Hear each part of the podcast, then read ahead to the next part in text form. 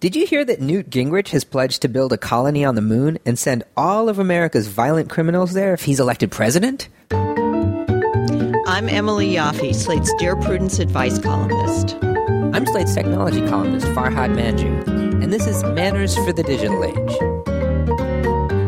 Today's question is from a listener who wonders whether he should correct the bad facts and blatant lies that his friends post to their Facebook pages.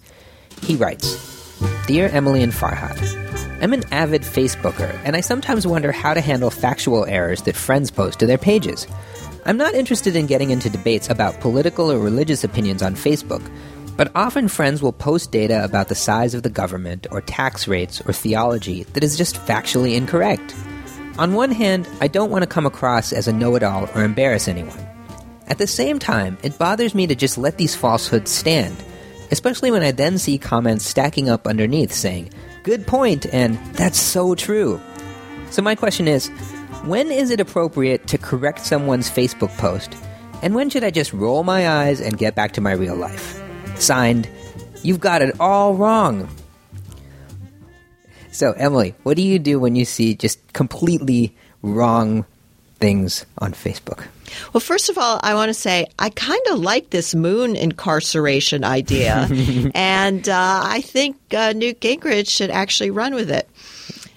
All right. Uh, as I've noted before, I am not an avid Facebooker, so I don't really care uh, what people are posting on Facebook. However, this uh, letter writer is.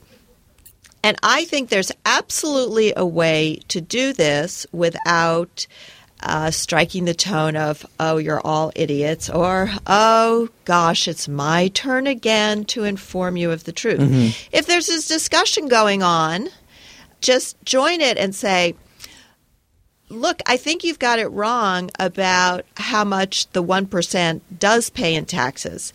Here's a link from the IRS or whatever data place you find that says they actually contribute X amount. Keep it factual. I think links really help. Then you're not putting people down, you're just contributing to the discussion.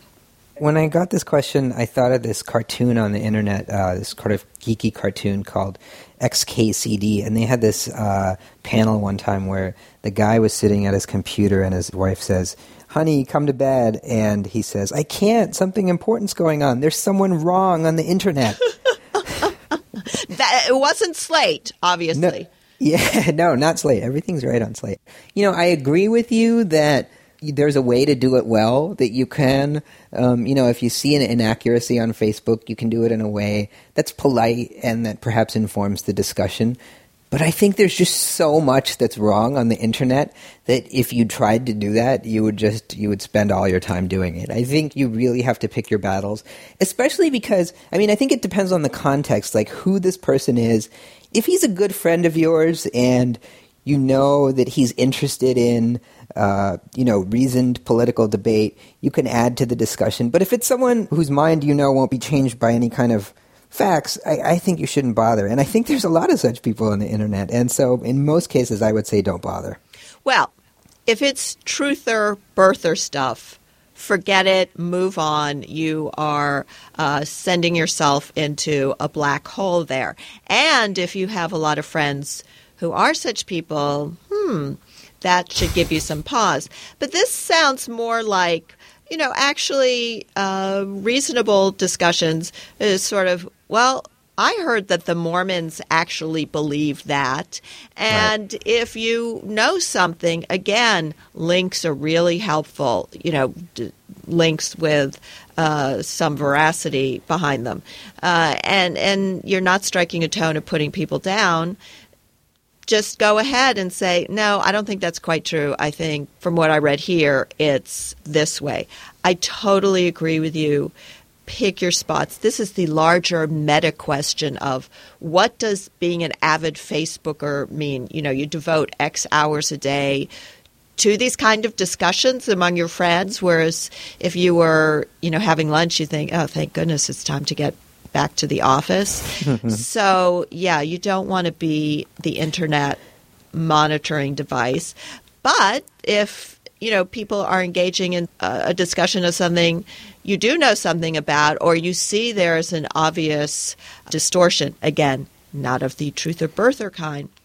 A- another place I think that could be helpful is Snopes, which is the site that confirms or knocks Right. down urban myths. I think uh, the internet is perfect for urban myths. So linking to Snopes and saying, oh, no, this thing has been around But- for 15 years, it's not true, is good. I've tried this before. You know, my I have several members of my family who send me, you know, not even political, just weird urban legends by email, and I've tried to respond sometimes with links from Snope, Snopes, or somewhere else, and I don't think that I changed their minds. Like, I don't think that I stopped them from forwarding the next crazy thing that comes along. And, you know, I might have wasted the 10 seconds that it took me to look that up on Google. You know, so I think that even there, you risk kind of beating your head against the wall. Especially if you notice this happening. If you see an inaccuracy and then you post, you know, some fact that, that proves it wrong, and then uh, someone else comes in the discussion and, and, and chimes in and says, you know, all the facts in your link were wrong, and you know tries to sort of challenge you to a debate that way, I would say don't engage because I think you'll never win that kind of battle where people don't even believe you know the links that you provide. That's where my advice to be a less avid Facebooker comes in. Yeah, but I think this problem is is is beyond Facebook. I mean, I th- you know it happens on it happens on comment boards like at Slate. It happens it happens in email. I mean, it happens everywhere on the internet. Wait a minute. You're telling me that 90% of people who go on tropical vacations don't wake up to find stitches where their uh, one of It their happened to a kidneys it happened to a be? friend of a friend of mine, Right. yeah. Yeah. No, no one comes home with both kidneys. We all know that. That's absolutely true. I, I guess I guess we agree here that we should just should be uh, judicious. You should pick your battles here. I guess I'm even more reluctant to engage than you are. Okay, but I want to say one thing. It turns out it is true that President John Tyler's, who's the 10th president of the United States, he was born at the end of the 1700s. His two grandsons are still alive. This is not made up. This is true. So if you see it on Facebook, you can believe that. You know, I heard, I've heard that factoid or fact. It's a fact. Thank you. Drop the toid. I've heard that fact repeated so many times over the last few days on the internet, and actually, David Plotz, our our boss, mentioned it in their own podcast. And it's one of those things where now I just believe, even though I haven't re- I haven't independently checked it out or anything like that, and you know, I just believe it. And that's that's exactly the kind of information. I mean.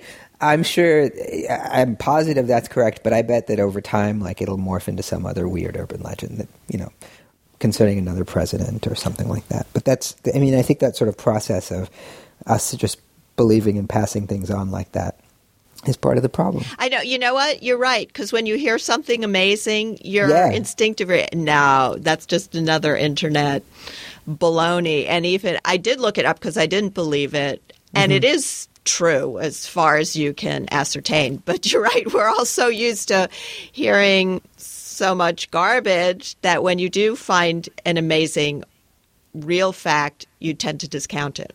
Right. So, my bottom line, which I think is both of our bottom lines, is uh, occasionally if you can pop in there and correct uh, what is obviously a true misperception, you can do it without sounding like a know it all.